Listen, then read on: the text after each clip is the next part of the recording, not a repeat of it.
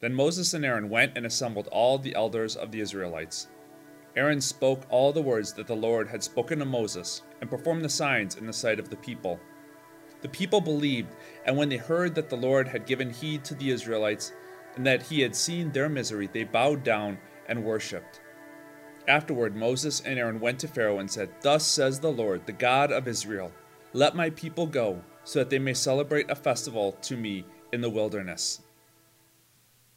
You ever have a day when it feels like you are just alone in a struggle? Rarely does that actually happen for a day. It's usually a season, maybe even months at a time. Like you were the only one who knew what your problem felt like, whatever problem it may be. Uh, maybe it's grief, maybe it's addiction, maybe it's an estranged relationship. I fully get it. Every situation, every struggle is unique. No, no one situation ever fits into a nice, neat box. Just because every character involved in our lives and in the stories of our lives brings a unique backstory into the situation. Also, I get that there are many who hear who will hear today's backstory to the story that I'm reading today, and they will get it on a level on a level that I never will. I mean, Let's be honest, I'm a white male who grew up with two parents in the Midwest of the United States. When the Bible writes a love letter, but uh, essentially between God and an oppressed and enslaved people, I recognize that I am woefully out of my league as far as experience goes. But the good thing is, I don't have to change my demographic to glean from these words.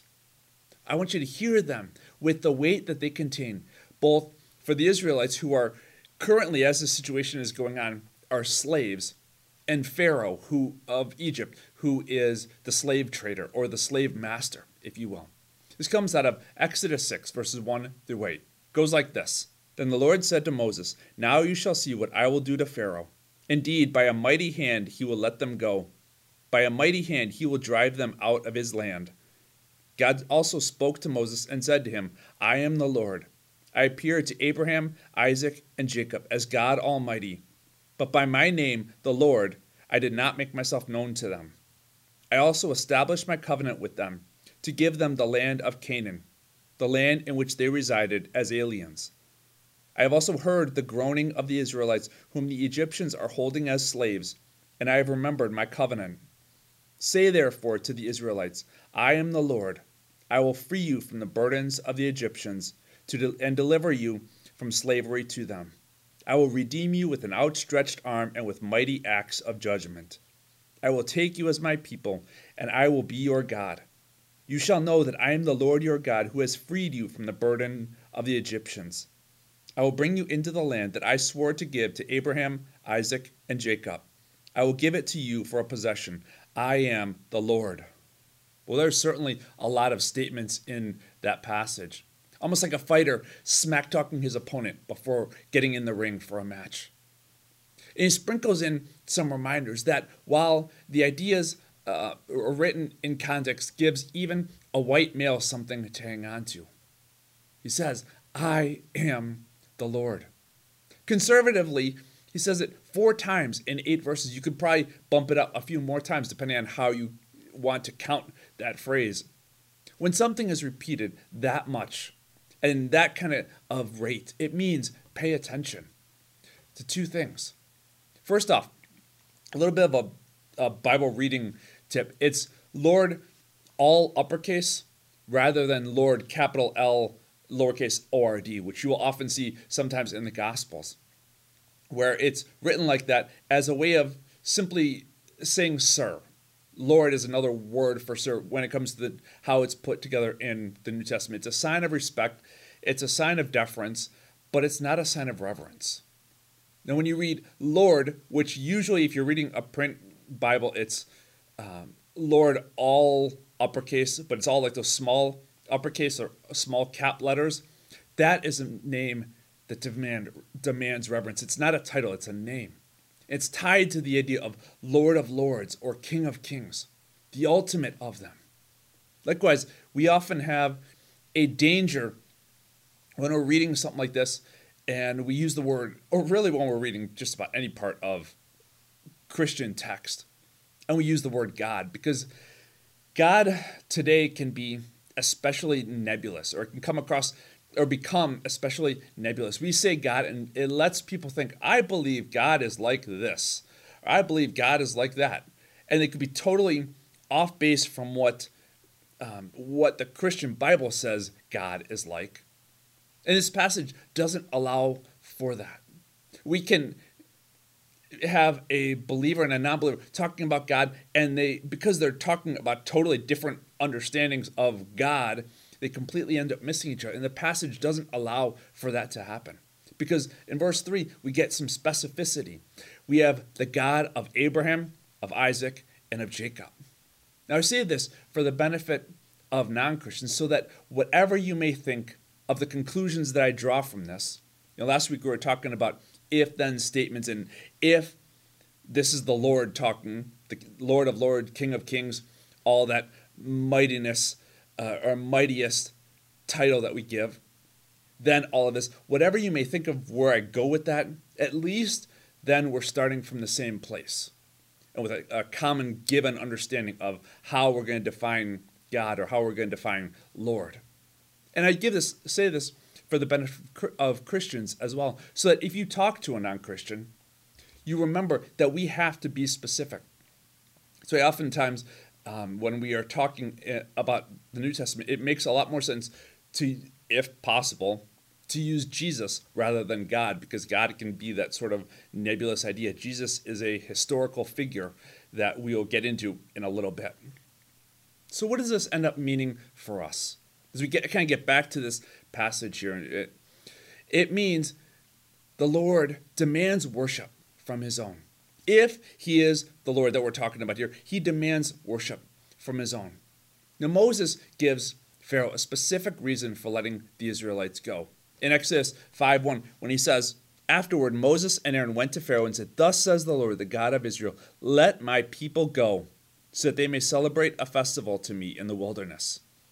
That phrase, let my people go, comes up constantly in this the dialogue between Moses and Pharaoh, and it happens across multiple discussions. How does this relate to worship? Well, we'll see the context in um, Exodus 3:18. They will listen to my voice, and you and the elders of Israel shall go to the king of Egypt and say to him, The Lord, the God of Hebrews, has met with us. Let us now go a three days journey into the wilderness, so that we may sacrifice to the Lord our God.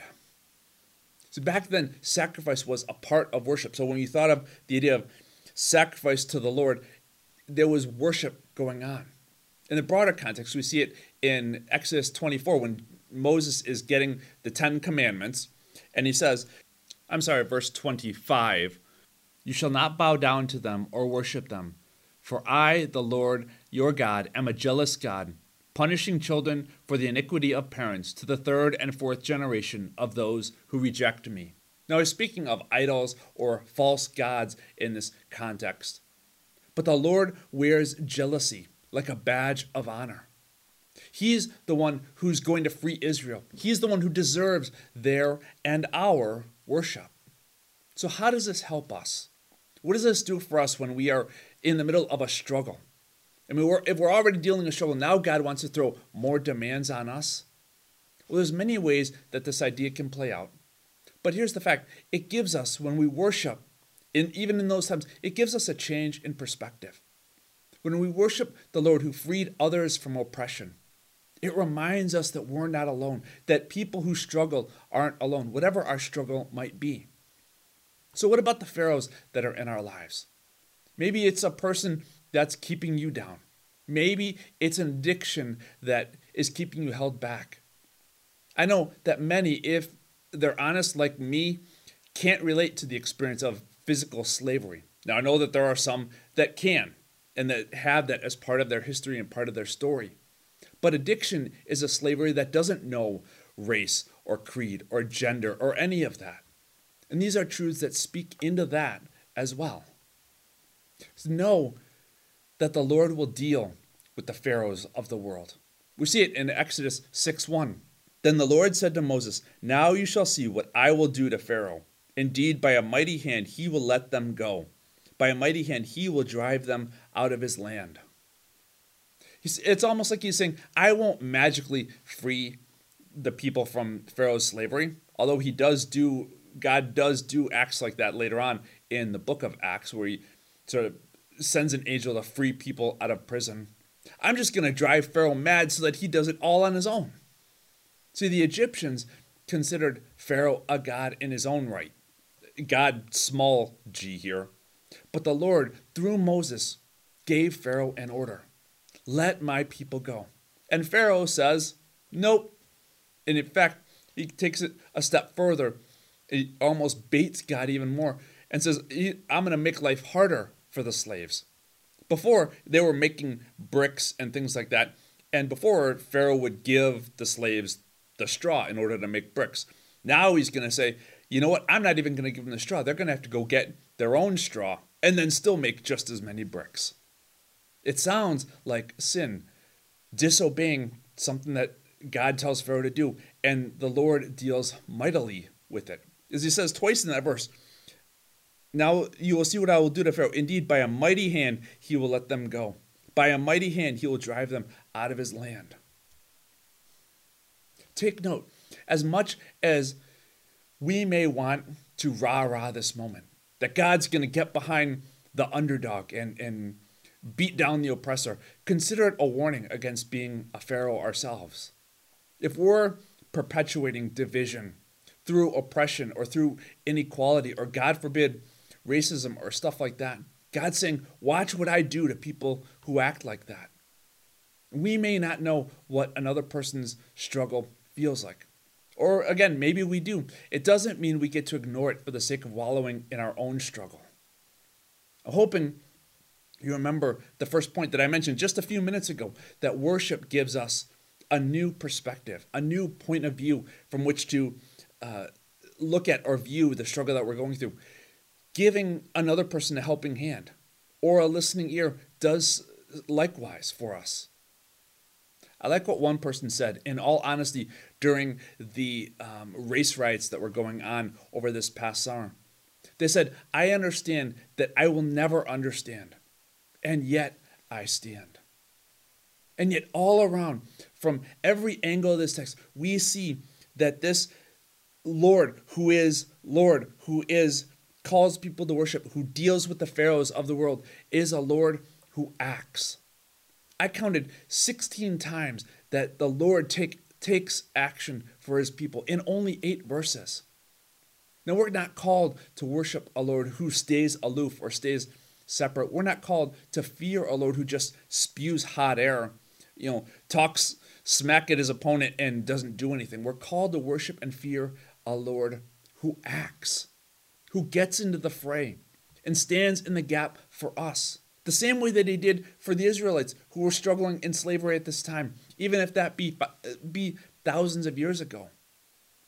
Wherever our struggle might be, if it's addiction, he's there and working. If it's oppression, He is there and working. If it's pain, if it's loneliness, if it's fear, He is there and working. The psalmist says in Psalm 121, reminds us, He will not let your foot be moved. He who keeps you will not slumber. He who keeps Israel will neither slumber nor sleep. I know this, and I can say this because He sent His Son Jesus. Again, specific, not nebulous, not some ether- ethereal idea of what God is or who God is or how God works.